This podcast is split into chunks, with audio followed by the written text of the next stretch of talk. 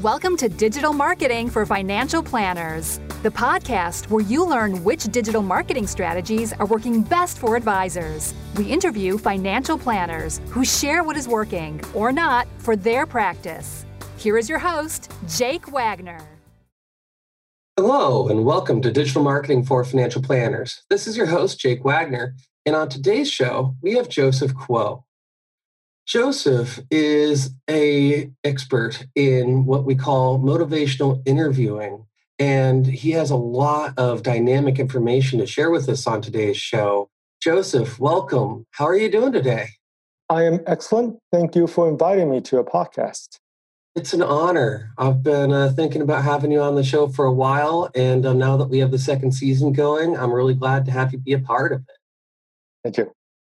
So, a part of why I wanted to bring you on today is that I've learned about this technique that you've been bringing to your clients, both through Money Quotient and then also last week you taught at the Purposeful Planning Institute conference. And could you just share with the audience what is this motivational interviewing thing? Yeah, motivational interviewing. So, by a little bit of a, a background, motivational interviewing was something that was originally developed in the substance abuse arena. And so the founders who developed the technique, Bill Miller and Steve Rollnick, they were, frankly, they were young practitioners then, not sure what to do. And they end up just listening to clients and through the experience, figure out some things, realizing that in listening to clients, they're able to have more impact when the clients felt heard than when experts start giving information.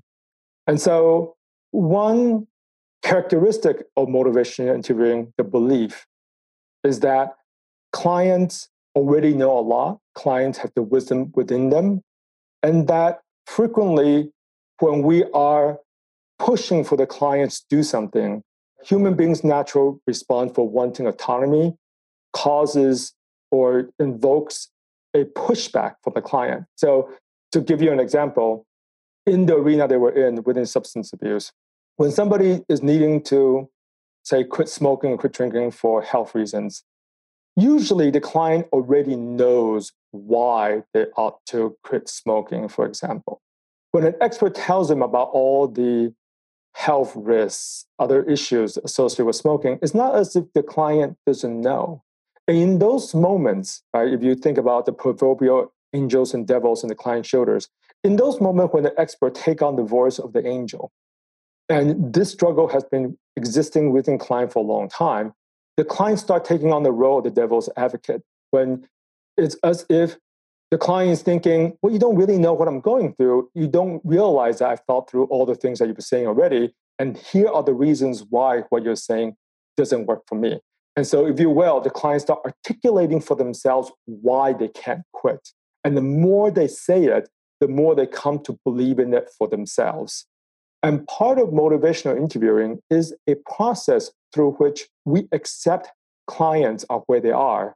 We don't take on the roles of advocating for what it is that they must do. Rather, we listen to accept, and through a guided process, we evoke within the client themselves why it is for themselves that they must stop the harmful activities that they're doing. Wow. Okay. So, can you share a bit with the audience about? Well, you are a financial advisor. When you're talking about clients, what kind of clients are you working with? And even actually, could you share a little bit about how you became a financial advisor and just how all that process blossomed and came together? Uh, yeah, thank you for asking that. My personal history is I have a very, in some way, up and down complex relationship with money when I was born, I was born to a family that didn't have a lot of wealth, but my father started his own business, and fairly quickly, the business became successful. So I would say that for most of my growing, developing years, the family is actually fairly wealthy. And then came the dot com bubble, followed by 9 11. A lot of what's happening in the, the industry in the world actually resulted in the company going bankrupt. And so mm-hmm. I came from having very little when I was born to having a good amount of financial security to not having much financial security again. And then that point, worked my way in corporate finance up to senior director of finance. And again, enjoying the financial kind of compensation at that point in time. And then having at that point, making a decision, a very difficult decision that I didn't like the life that I had and wanting to make a change to something that is much more fulfilling and, and resonate with my mission in life much more. And so having to make, having to make that decision to leave something certain to come into financial planning and ultimately to start my own firm. And the reason why motivation interviewing had played a part into this is that I was fortunate enough to have worked with a financial advisor who was a financial life planner. And she has helped me with a lot of kind of internal exploration of what my vision of wealth, what my vision fulfillment, what are the things that will bring me joy in my life, and what are the, some of the fears that is keeping me from those joys. And this process helped got me to a place where I was finally able to make that transition and overcome my fear into pursuing the calling that I am experiencing now and diving into some of the tools that can help clients sometimes make difficult decisions, but make it in a way that is aligned with their values and they can make it with integrity. Can you just uh, expand on that a little bit? It sounds like there's a bunch of tools and and just really the core of the motivational interviewing approach. Yeah.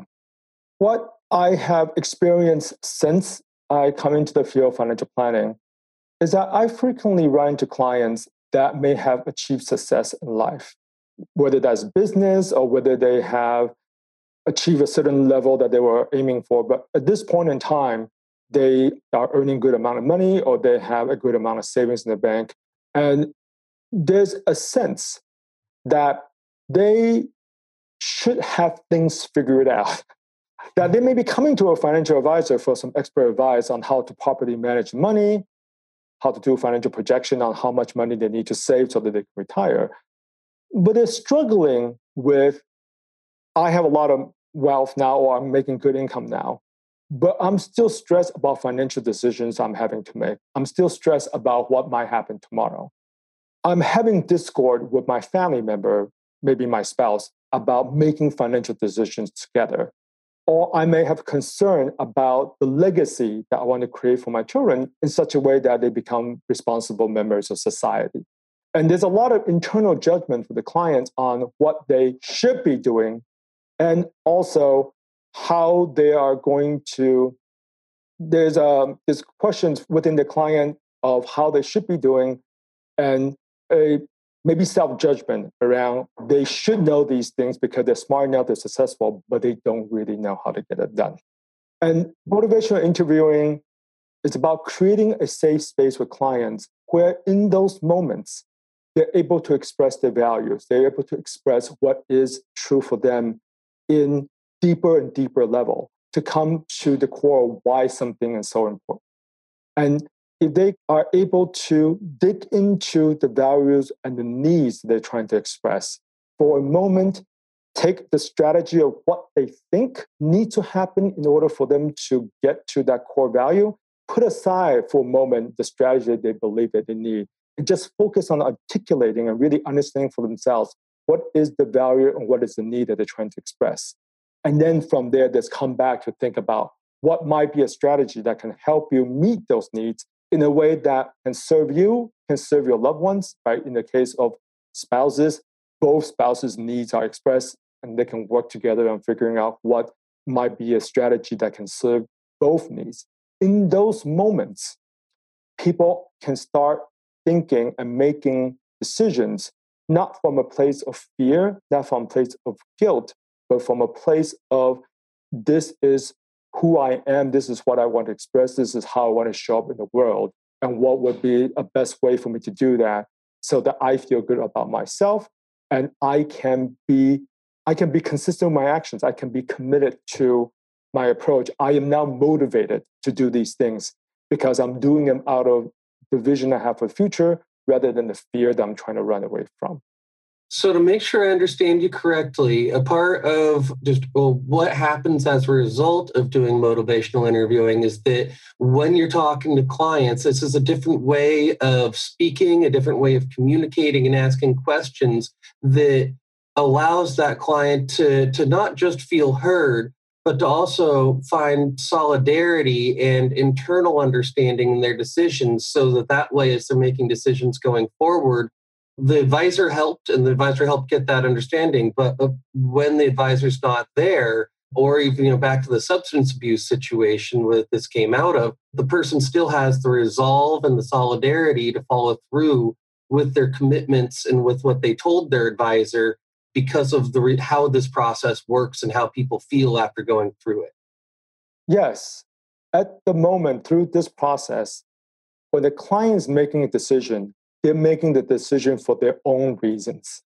And they're agreeing to a process, they're agreeing to a commitment for their own reasons rather than for the advisor's reasons. So you can think of this in the realm in one sport that sport that comes up as an analogy is in curling, where mm-hmm. somebody pushes the puck or what I'm not sure what they're called. The stone. I don't know. Yeah, I know what they look like. Yeah, right. and, and, when you when you remember those things that we only see in the Olympics, is that when somebody pushes the thing, there's people on the side that's frantically brushing the debris out of the way. They're not pushing on it anymore. They're just clearing the debris so that the stone can travel as far as it can. Mm-hmm. and in many ways, trajectory sort of a thing, pointing the channel and changing the trajectory to get to where you want to go. Yeah, yes, but it's it, it's in a way where we're brushing the debris out of the way rather than pushing or pulling the client. So the client talk themselves into doing the things that they want to do and into making the commitments they're making. So I am not trying to get the clients to do something the clients are convincing themselves that in order for them to get to where they want to go, or it is in a part of their core that they want to do this. And so now they're self motivated to get this done. So, how do we do it? How can can we share a little bit with the audience of, of what this communication strategy is? We don't have the ability to provide visuals right now. I might get something on the blog post, but yeah, how can we give the audience a little bit of insight into what motivational interviewing feels like? Yeah. The I would say that the, the, the core of motivational interviewing is really is that spirit. The spirit that we're in partnership with the client, the spirit that we're accepting of the client. The client isn't broken. The client doesn't need to be fixed. Right? They're who they are and they're they're good the way they are. Mm-hmm. Uh, and then we're collaborating with the clients to get to where the client wants to go. And we're engaging and evoking the client's more motivation to get to where they want to go. And so, what practically that happens is when you think about uh, when you're painting a room or a building, before you start painting, you need to really prime the wall so that the paint can stick a huge part of motivational interviewing is in priming the wall. And so a lot of what we're doing up front is really approaching clients with curiosity and acceptance in understanding the client's view of their reality. And there's no judgment in the sense that the client feels the and sees the reality that, that they see, right? There's nothing I can do or say to change what is real for the client. They believe they see the world the way they are. And in the beginning, what I'm focusing on is to really get to a point where there is a understanding between myself and the client that I am hearing the client. I am getting what the client is saying in their way of seeing the world and how they experience the world.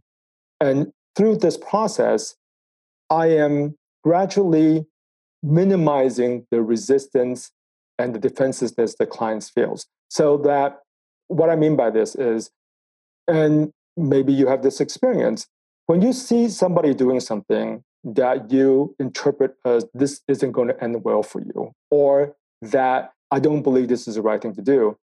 And we might be inclined to say, you know, before you do that again, I think you need to consider this, or I think why this doesn't work and why I think that this way is going to work better. And in those instances, depending on the mental state or where the mindset of the client is, they might listen to you and they might say, Well, yes, but I tried this already. But you don't understand the situation. But you don't understand why it is that this is going to be the best way right now. And maybe your information isn't perfect. I know something else, right? And in those instances, anything that we say becomes an obstacle the the client or whoever is we're talking to have to overcome. That they're not really listening to say, how do I incorporate what you've said? They're listening to say why this doesn't work or right and so on. And so part of really accepting the client, really understanding and hearing where the client's coming from, is to minimize that yes, but. That is a, is a byproduct as we build rapport. Because when the client feels that I really accurately understand what the client is going through or what the world is like for them, they no longer feel the need to have to explain to me, yes, but this is why what you say doesn't work or why what I'm doing is a better way. Because they feel that I've understood or that I've listened. And through the process of working with clients, a big part of it is keep coming back into this to help the clients feel heard and accepted for where they are right now. And when the client starts, and there's a technique to this, right? There is a technique to this. And what I mean by that is if there is actually a direction the client is trying to go, as the client is saying why they're stuck in place, I am listening to why the clients are stuck in place, but I'm also listening for why the client's feeling or saying that they need to move from here. So I become, this is the guided conversation, I become a mirror where as a client is kind of struggling through all the various voices in their head, I become a mirror that's reflecting the direction that they explain to me of where it is they want to go. And so I might say to a client that a client who want to say save enough money to retire when they're 55 instead of 65. But in the meantime, they're spending a lot of money eating out or doing other things. They give let's just use that as an example.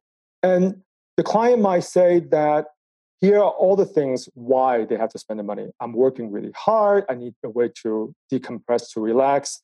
It's like I can't keep sacrificing the present for the future. Who knows what's going to happen to me? Now, what if I die tomorrow and I spend all my time depriving myself of the joys and saving money, and I mm-hmm. never got to enjoy it. And, George Kinder's questions, right? Right.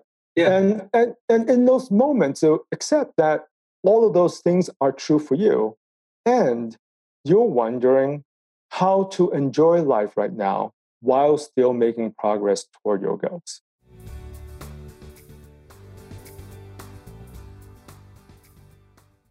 Something I'm also hearing from you, and just like I just want to mirror back what I, what I've heard is that if you go and you see someone doing something and as you said like you can tell that it's not going to end well for them i like that way of phrasing it. Then if you tell them what to do that a couple of things happen. One you're, you're like they want to rebel mm, you're like some some point of opposition and that also there's all of these internal scripts that start to kick up that really just reinforce the problem.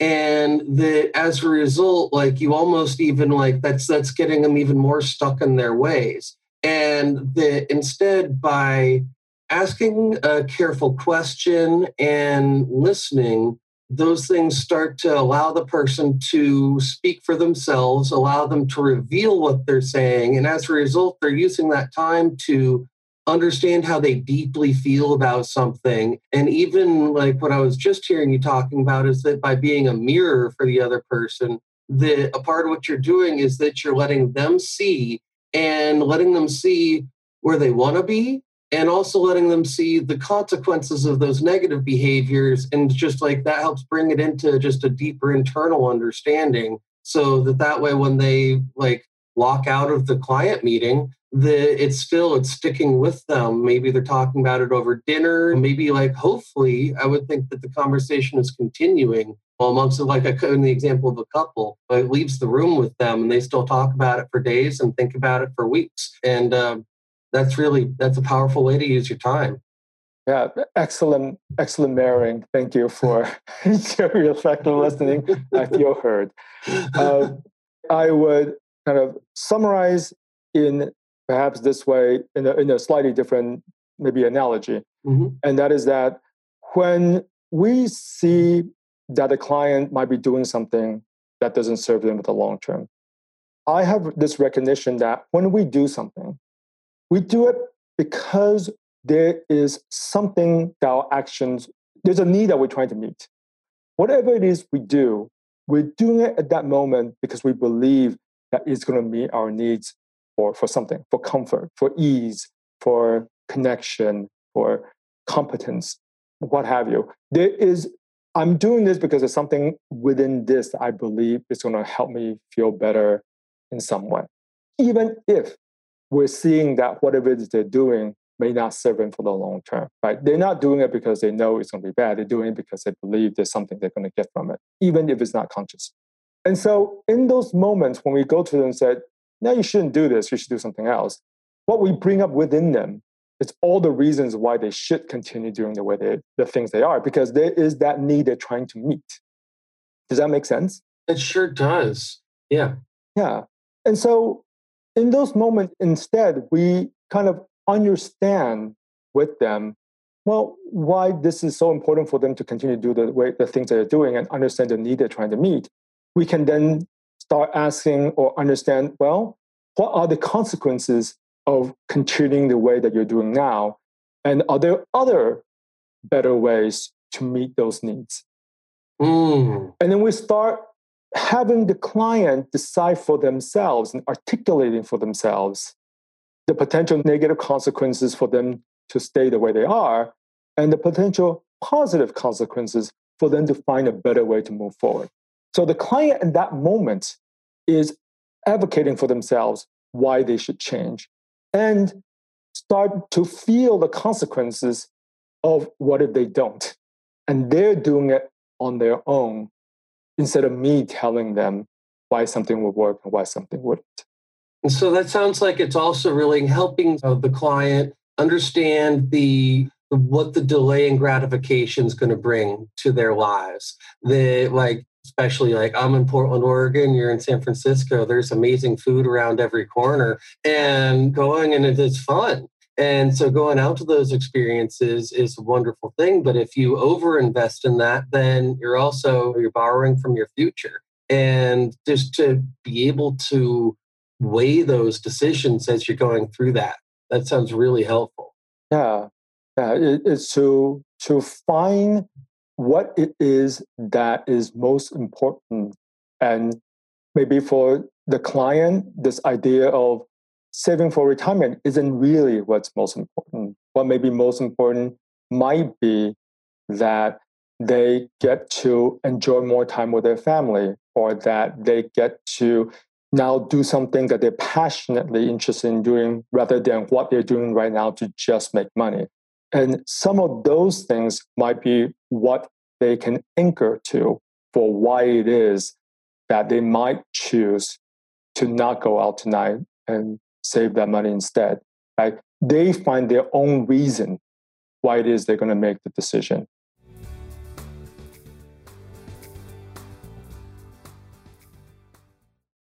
This also a part of, because I mean, you're a career changer into the financial planning profession. Is this a part of, like, how did this process, how did motivational reviewing help you when you were in corporate finance and seems like you were doing great over there, and then you pivoted over into financial planning? How is motivational interviewing a part of that?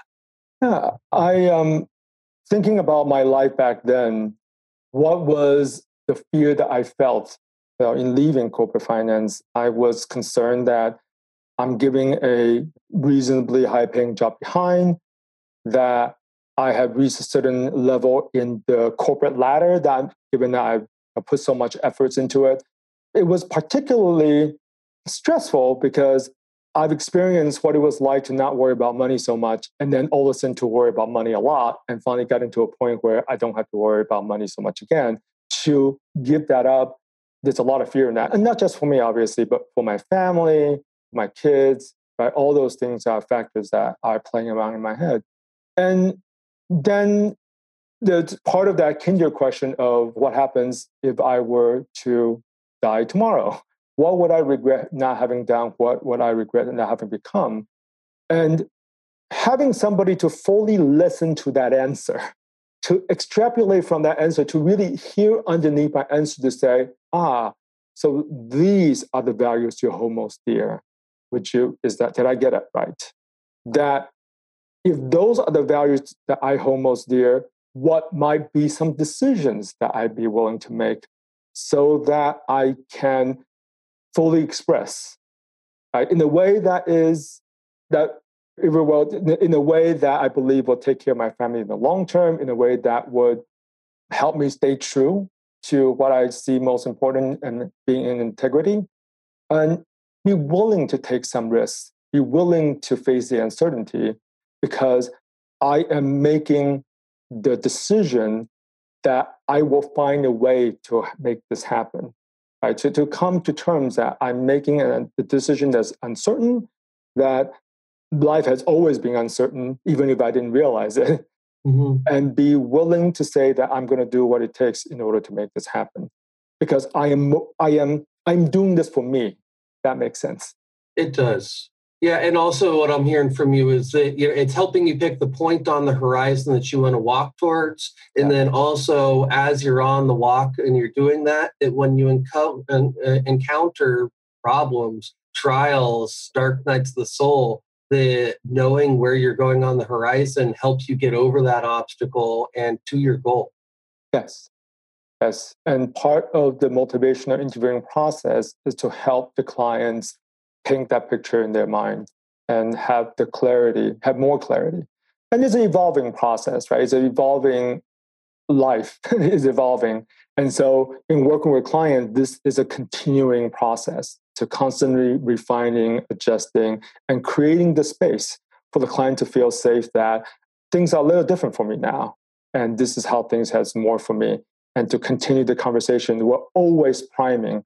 We're always priming and then we take specific actions to paint the picture, to paint the wall, and then we go back to priming again.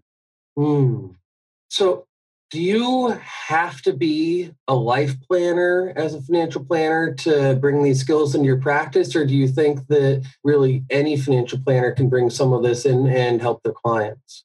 I believe that every financial planner can use it to help support their clients. I mean, when you think about, say, a prospecting process, when a client, a potential client calls and want to have a conversation with the financial advisor on, well, what am I going to get out of our work together?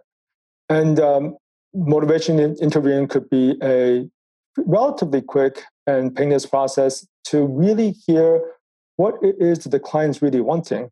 They might say, This is what I want. Like, I want to save enough money retirement. I want to get some sort of growth in my investments. I want to figure out whether I can afford to buy a house. And within all of those wants is some needs that they believe that they can fill once those things were to happen. And being able to really listen and uh, uncover what those needs are allows us to be able to much more articulate what we can do to meet those needs rather than just the strategy that the clients have kind of mm-hmm. presented as this is the strategy I want you to implement for me. Maybe those are the right strategies, maybe they're not. Uh, this is not the time to disagree with the client, but it gives us a much better perspective on where we might go with this relationship and what we can do to really be helpful for the client. And, and how to move past the questions that you hear from or the statements you hear from every prospect. Eventually, that's why they're FAQs. They're frequently asked questions. And so you get to that, and then you want to know what's the next level? What are what are some of the steps that you need? What are the other reasons why you came here? And that seems like that's where motivational interviewing really starts to grab some extra traction or even like create that extra traction. Yeah. Yes. There's frequently one for, for many clients there's an impetus for why it is that they reach out like why they haven't reached out before and why they're reaching out now. And frequently what they say as the reason why they're reaching out is just the symptom of what has happened.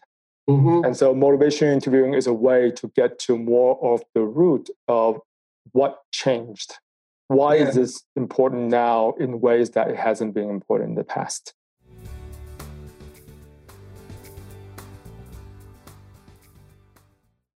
I consider it sometimes folks have uh, presenting issues and then there's core issues, and they're different categories because a presenting issue is something they feel comfortable saying to someone they don't know as well. And then after this intimacy that's been getting made through the motivational interviewing process, you can start to tap into more of what it is. What are the core reasons why they came here? What are, yeah. yeah. So, is there a difference between how you would use motivational interviews? Is it just trying to use the same framework in a different way if you were talking to a prospect versus a client? Or is there a different way that you conduct the process with a client versus a prospect? I would describe it this way there's definitely techniques associated with motivational interviewing, but the guiding principle of it all is the spirit. And the spirit, once we are in that spirit, that is how we interact with clients or prospects. There is no difference. We're constantly working with clients to understand, to hear what they really mean, and to be accepting that they're the expert in their lives. They're experts of themselves in ways that we are not. Right? So, so that is a constant thing, the constant theme that happens in my react, interactions with others. And and I also want to be clear, it's called motivation interviewing, but it's definitely not an interrogation process. right? in, in fact, most motivation interviewing doesn't involve questions. Most motivation interviewing is simply mirroring and reflecting what the clients are saying. But it's a way of answering, reflecting that furthers the conversation, that furthers understanding. Sometimes I'm making guess on some things that may be implicit in what the clients are saying, but they didn't articulate. And sometimes I just I'm just kind of trying to, to guess at why it is so important for me to for you to be telling me this now. Why is it so important for me to hear it? This and make a guess on I'm guessing that this is important because of something. And then let clients correct me if I'm not correct or or further the conversation by explaining more why this is so important to them. So these are all ways to further the conversation to go a little deeper without it being like an interrogation.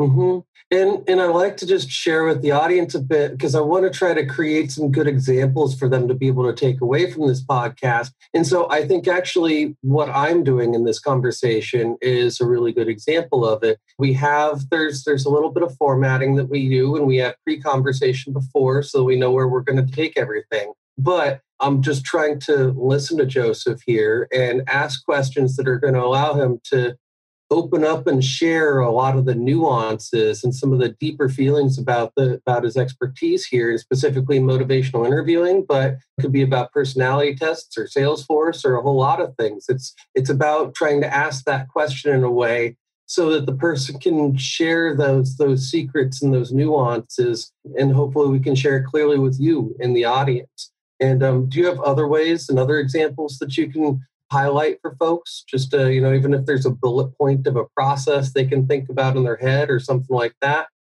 Yeah, uh, thank you, and, and excellent uh, reflection and, and mirroring and, and summarizing of our conversation. Thank you. One of the things that I want perhaps to give us an example is that when at times when we have we're working for, with spouses as examples where there seem to be each spouse is they're in disagreement because of one person wants this, the other person wants that. For example, one person wants to buy a bigger house and sell their old house. The other person really wants the house they live in because the community they built and they really don't want that. It could seem as if they're kind of diametrically opposed, like there's no way to do both. And that in those moments, if we're able to really hear why it is so important for one person to have the flexibility to sell the current house when they buy the bigger house, and why it's so important for the other person to keep this house, and kind of go a level underneath, right? Like the reason why I want to keep the house is because the community I'm built. Well, if you're able to maintain that community you built, what would you have then? Right? I would have a support environment where I can come to this community about what's bothering me or what I'm looking for rather than having my spouse be the only person I do that with and potentially create more conflicts with my spouse. If I have a support system, I'm going to be that much more present for my spouse when we're together, and that's going to help strengthen our marriage. So, in a funny way, wanting to keep the house isn't about the house, it's about me valuing the relationship and wanting our relationship to be stronger. Right? Mm-hmm. And the other spouse wanting the flexibility of selling a house might be doing it because one, they want to have the freedom, they want to have the autonomy to make those decisions. And if you go a step underneath, it is maybe because that this spouse is wanting to have the freedom, the autonomy to make the decision that he believes is going to be best for their future of the spouse so that there could be more stability, more safety for the future. And so underneath of the strategy, there are two people who are trying to make life better for each other. Mm-hmm. And, and different, moments, different answers, but they all both have the same motivation and they both want the same results too. Right. And in those moments, there is there can be uh, not to put too much into it, but in those moments, there's a possibility, right, that they see that the need that they're trying to fill is actually the same, and they there may be strategies that they can both come to agreement on that can meet both needs. And so one of the things you mentioned earlier is what are some practical things that listeners might be able to do? And one of the things that I would suggest is you know, have a conversation with somebody where you literally sit on your hands as an indication that I'm just going to listen. so the next time you have a conversation and somebody is saying something and they're not coming to you say, hey, I need you to tell me how to build this shed because they're probably asking for specific instructions. But if they're just having a conversation with you and, and then and you're wanting to help, to provide input, to say, well, I think you should do this, or maybe you have you considered that, or so on. That in those moments, just practice sitting on your hands for that conversation and simply listen and care for what that person is trying to convey. When this person is saying this, what is it that this person is really wanting me to hear and really wanting me to know? And just be good with, I am honored that this person is sharing this with me at that point in time. And see what it's like for yourself and see what it's like for the other person to be able to speak without having to defend, without having to spend a lot of time thinking about how they're going to react to you. They get to just say what's on their mind completely release what they're holding in their brains and just see how that experience is like as a first step. And I think it's also really important to add on to it is just spend your energy listening as fully as possible mm-hmm. and don't really like put mind towards trying to find that next response because the response like when the person's done it'll be there and it'll probably be a better question or better thought because the person's been able to express themselves fully. Yeah. One another way to think about this is as somebody come to talk to you. Is this conversation about me or is this conversation about them when they're coming to talk to me, if I'm able to at that moment hold that this conversation is about them, then the first thing I'm going to do is really hear, really listen, and to learn from the other person how I can be helpful. Hmm.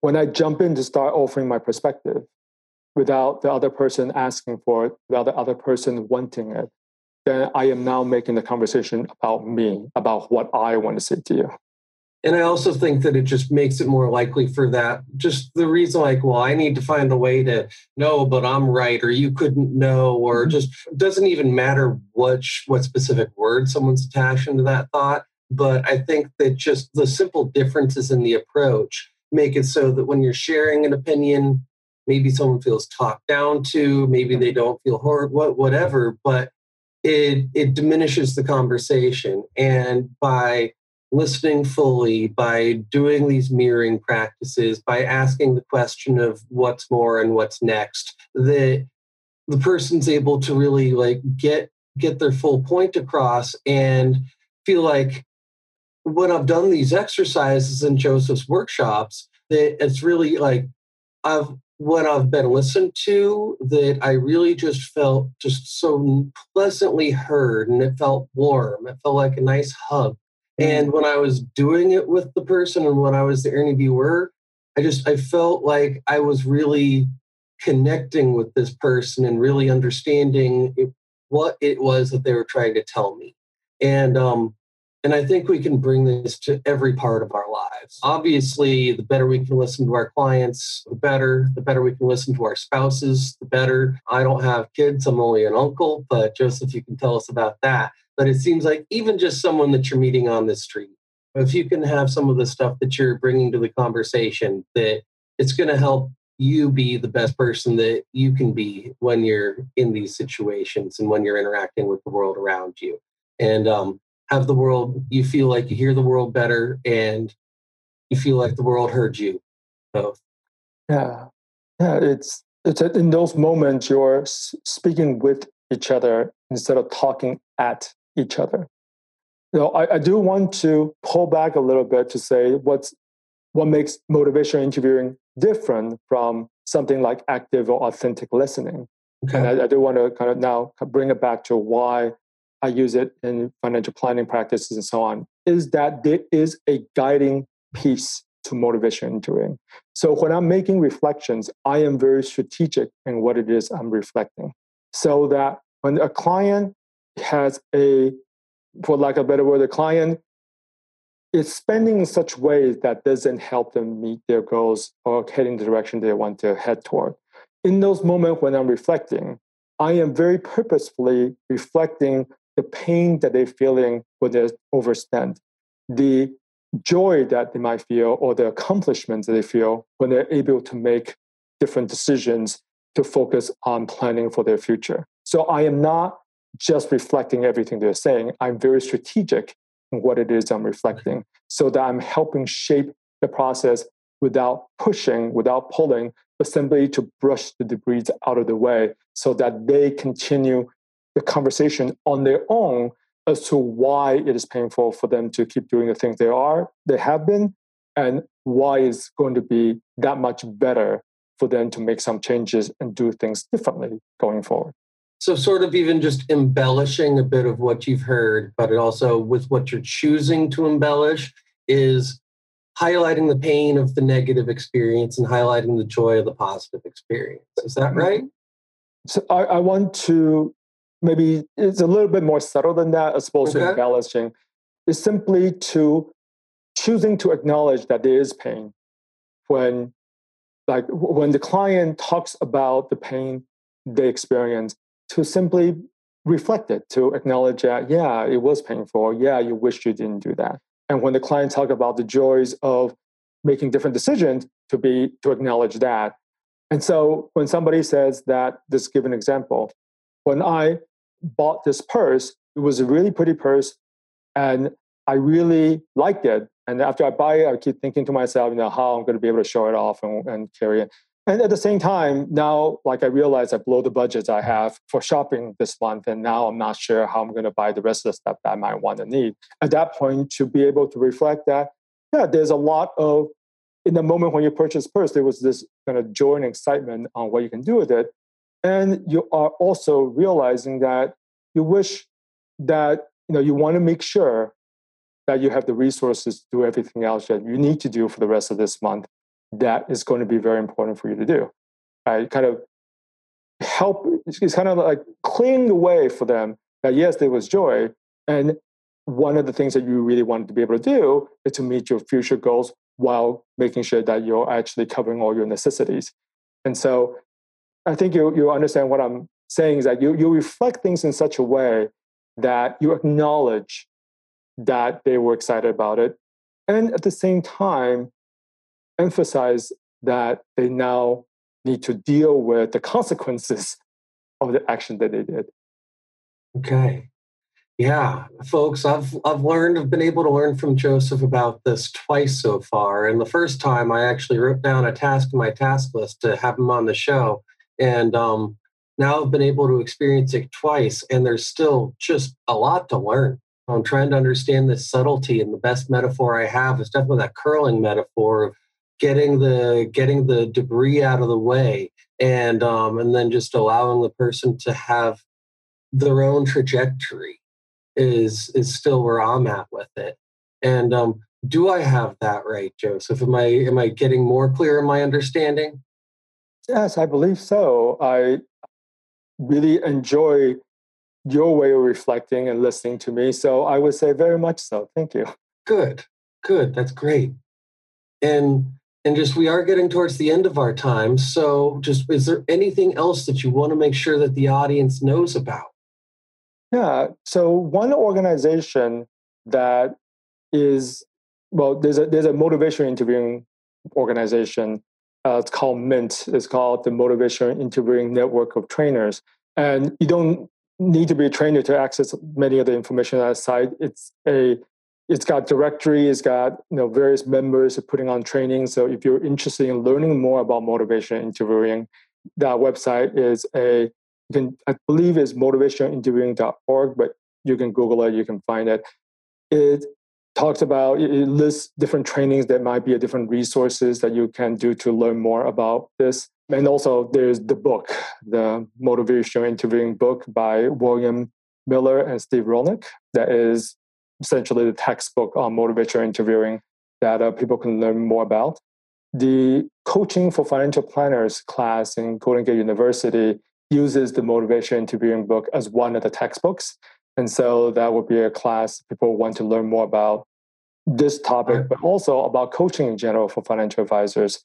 That's a great class to take as well. And they're just all of their master's degree curriculum is top notch, and um, absolutely encourage folks to check out what they have to offer. Dave Yeske's the director of that, and he's pretty great. And um, and there's just basically all of the teachers, Joseph included, are incredible people, and I wholly, wholly encourage you to check out that program. And with that, folks, Joseph, thank you for coming on the show. And I've learned so much, and I hope the audience has as well. It's been great having you. Thank you for inviting me. It's been wonderful being here. And with that, folks, I'll see you on the next episode of Digital Marketing for Financial Planners. Take care and have a great day.